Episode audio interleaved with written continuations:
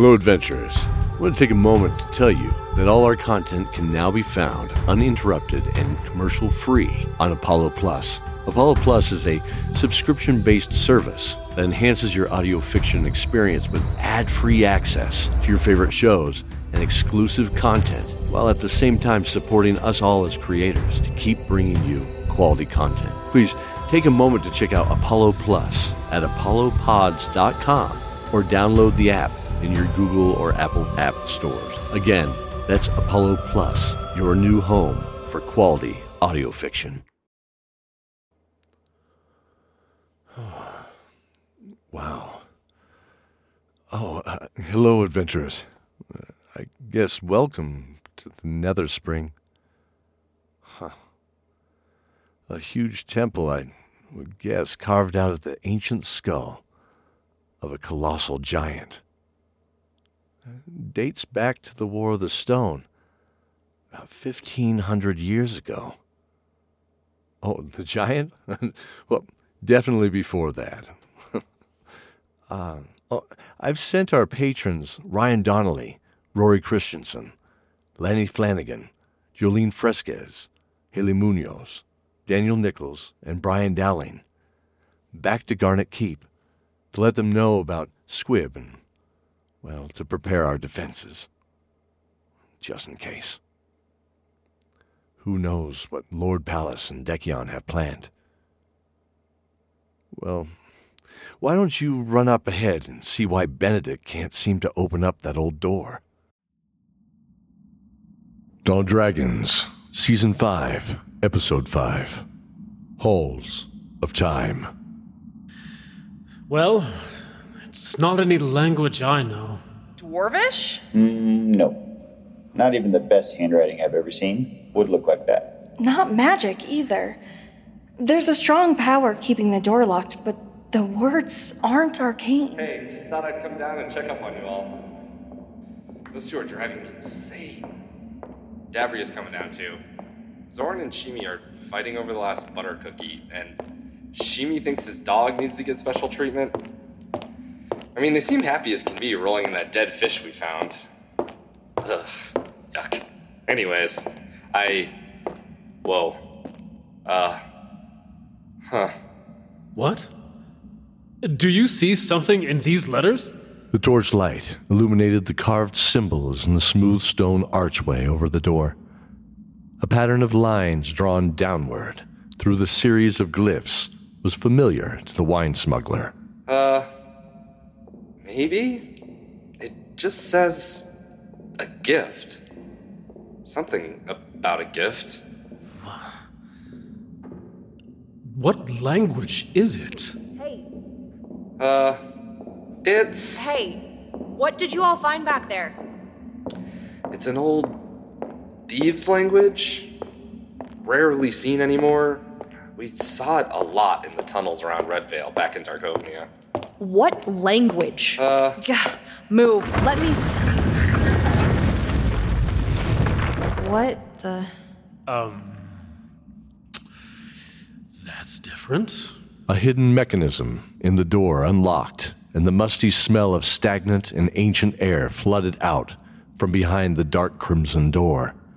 Soon, it came to rest, revealing a stairway beyond. Let's see what's down this way, I guess. Uh, Sophie, guard the door. Let's go. You got it. The stone hallway was illuminated by red orange torches, which sprang to life as they stepped forward into the stairway that led downward into the unknown. Um, Cordelia, can I talk to you real quick? Hey, uh, I'll catch up with you all, okay? What is it, Sophie? I just want it on record that this time it's not me deciding to go off on an adventure into stupid land. Noted. Just promise me that if some dream guy shows up again, Stop. just okay. I I promise.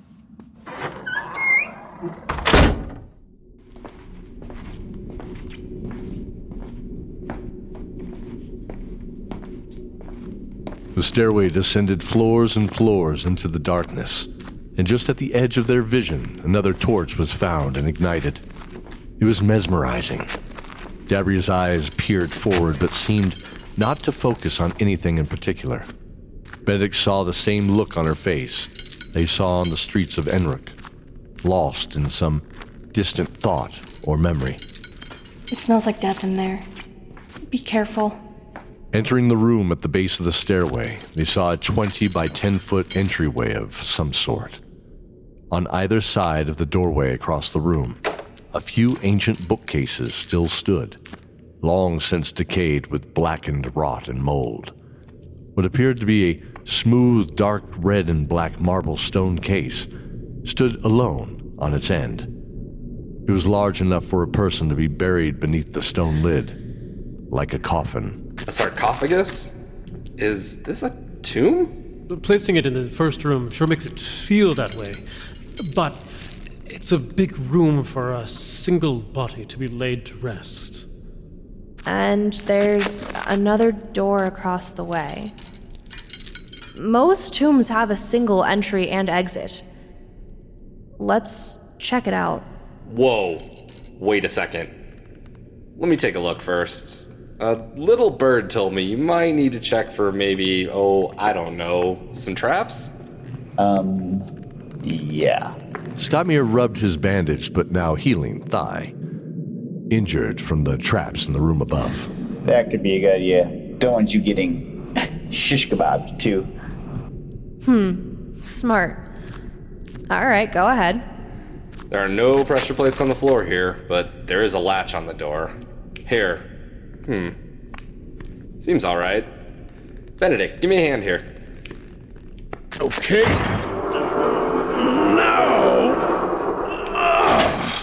The door swung open on its ancient hinge. It's empty. Except that etching. Dabria brought the torch closer, peering into the empty stone box. The flames made the carvings seem to dance. It's it's just some woman handing a man some gift. Uh, that's not just a woman. You see the dress and her crown. That's the maiden. Handing the gift to the ferryman. Dabria looked at the lines on their faces as a memory long thought to be lost sprung to her mind. Papa. A log burned in the cobbled and mossy fireplace. She could see the snow outside, gently falling across their plowed and now empty fields, and hear the sound of the waves a hundred feet below the cliffside, crashing. The occasional gentle creak of the windmill's giant blades was cozy and expected in their humble little home. Papa?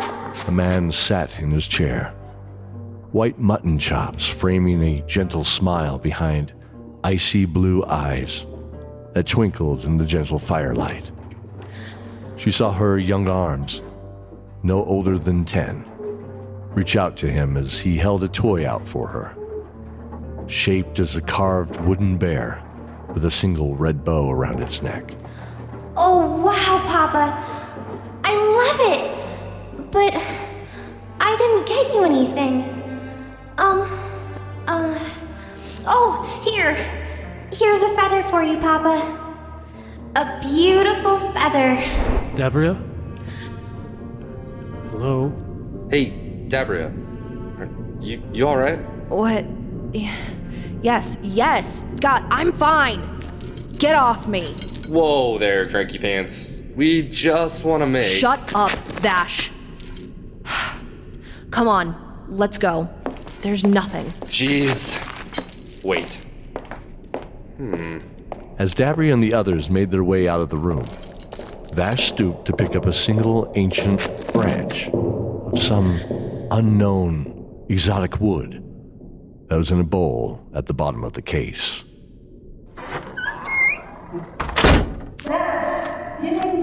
Coming. One sec.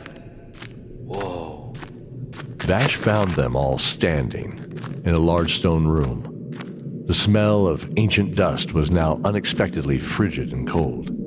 The room was empty except for a stone chest, watched over by the statues of three 15 foot high beings. Amazing. Angels. Three angels. Beautiful.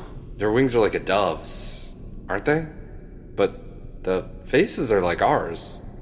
Well, maybe not Skotmir. Hey, under the right circumstances, I believe I can fly. Are they good creatures? Not creatures, my friend. Holy warriors. Defending our world from forces of darkness. So, basically, you? no, not me, Skotmir. Though we all could try to be more like them, I suppose. Benedict stepped forward and ran a hand along the smooth, carved marble of the statues. The three angels were stooped with their hands laid upon the lid of the stone chest. Their eyes were closed in reverence, except for one. Her head was missing. From time, they imagined. It was no surprise that such an ancient work of art was missing pieces over the long stretch of time it had possibly stood. Oh, it's a shame her head is missing. I bet this was beautiful in its day. Look, there's silver under some of this dust. Oh, it's amazing. What about those markings? Yeah. Or that book. Book? Can I see? Absolutely. Vash stepped to the stone chest and picked up the small leather book, handing it to Cordelia. I don't know these markings. Is it a language? Let me see. Yeah, it's. Uh. Well. Um. Vash was a skilled smuggler. He had many times had to dodge a surprise with the use of his smooth speech. Speech that came from the ballrooms and banquet halls of Noble House Silverbrand and Darkovnia, no doubt. He found himself stammering here, though. As his eyes widened slightly, he shook his head to gain his composure. Ah, well, I kind of recognize it, and see, uh, won't open. I know it's magic. I can tell. Maybe if I. Actually, uh, let me look at it a bit and get back to you. I'm not sure we want to do anything until we figure out what this means on the cover. That's fair, but I could. Just trust me on this one. I have an idea of someone who can help, but they aren't here. Oh, um. Alright, sounds good. Well, then, what about the symbols on the box? Those look kind of like what we saw upstairs, right? Yes, um. Relieved at the change in subject, Vash tucked the book into the back of his worn dark brown belt, just to the right of his quiver. He quickly knelt down in front of the border of markings just below the lid. If the cycle of death should again be broken, inside here lies the hero's token. Three sisters watch and three sisters pray that their shadow can't return one day. Is this it? It mentions something about the lost children of the elements. It doesn't make much sense, though. Huh. Try it. Fire, earth, water, air. Birth four children without care. Raised in anger and nurtured spite, they turn themselves away from light. Beware the blank, the. Yeah, it just breaks off right here where it's been chipped away. With an axe? Nah, no axe did that. Something heavy and wooden, like a maul or a great club. It's got stress marks from the impact here, all around it. you know the stone as well as you know my wine.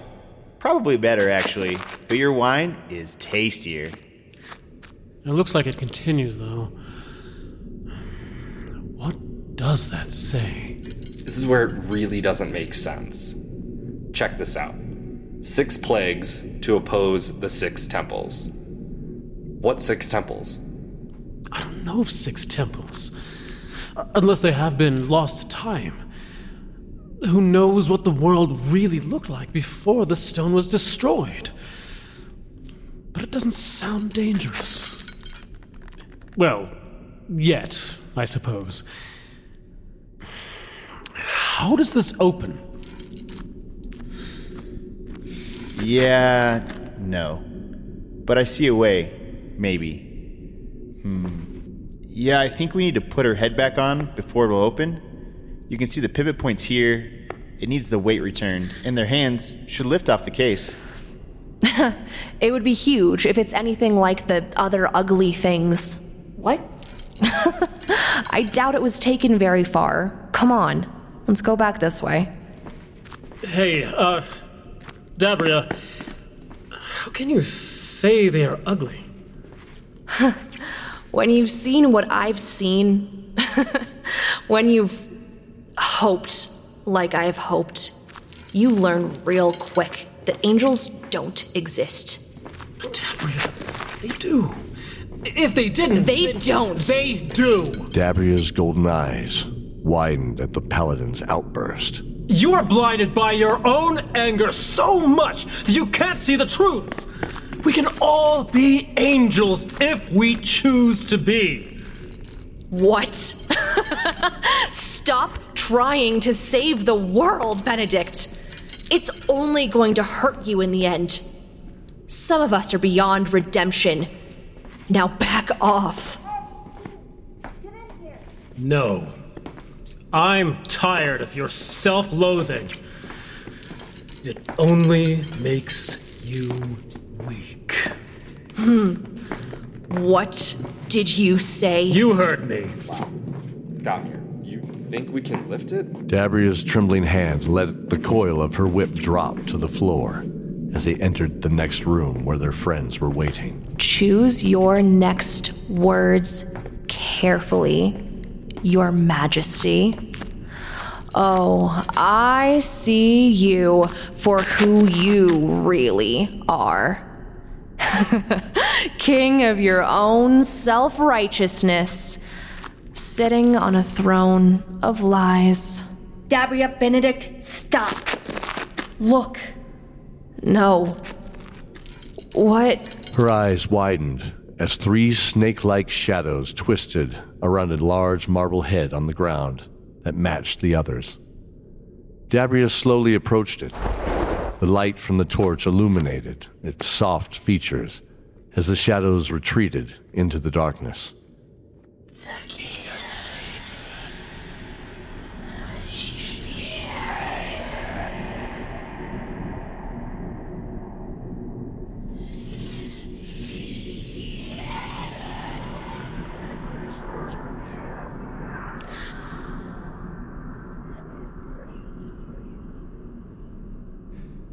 Impossible. I can get it. Come on. I'll help guide you. Just follow my voice. So there's the wall um, to the uh, right. Uh, okay, now straight back. Uh, Watch it. Mm. Yep. Okay. Now a little to the left. Come on. And let's go. Keep it coming. Keep it coming. Good work. Yep. Just a, just a little bit. Mm. I, I've got the line for you. Yep, and perfect.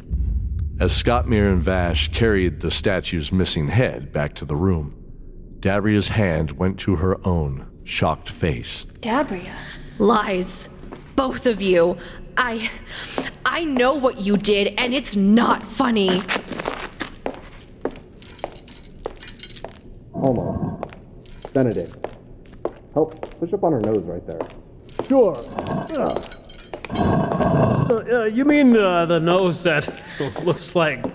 Shut up. Like, oh, that'd be funny. As neck met shoulders,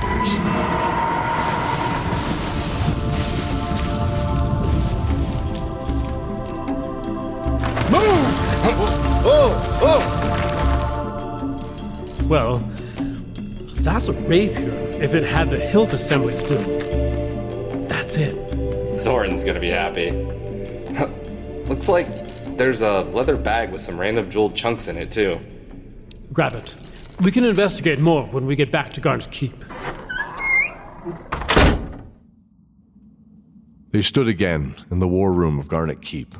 The smell of the rich smoke blended with the welcome rich mead in their copper chalices. Zoran sat in a chair, lovingly admiring the blade once again in his hand, lost in his own thoughts. It's beautiful. Oh, put this one there. Excellent. yes. Hmm. Well, they they fit together like this. I'd guessed a jeweled hammer. Probably dwarven. Really? What could it be? None of the books here have talked about a hammer like that. None here, but possibly at the Ivory Library. Hello, everyone. Dark Sister. Vash, Dabria said you wanted to see me? Yeah. Una, check this out. Vash reached into the small bag at his hip and produced the leather book from the Netherspring.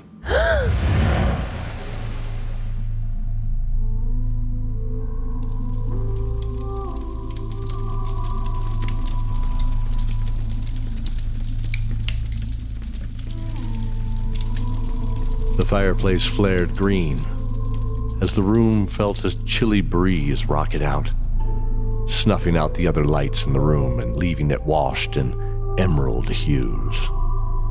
Una raised her head slowly and pulled back her hood, revealing that the shy, reserved face of the seer had changed to a confident and imposing visage, framing two powerful eyes.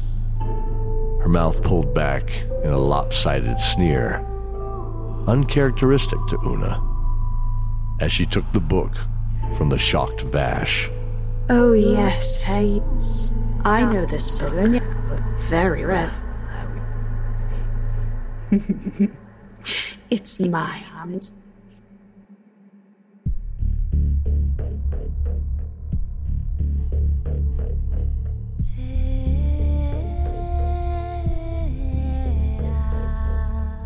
Appearing in this episode, Aryat the Fierce, Daniel Nichols, Benedict the Paladin, Brian Dowling, Cordelia the Fire Mage, Joleen Fresquez, Dabria the Death Cleric, J.D. Rose, Skotmir, the Dwarven Berserker, Colten Janssenn, Sophie the Sword Master, Sarah Jenkins, Una the Seer, Becky Atchley, Una's patron, Shannon Roby, Vash the Archer, Barret Giant, Keldor the Narrator, and others, Mike Atchley.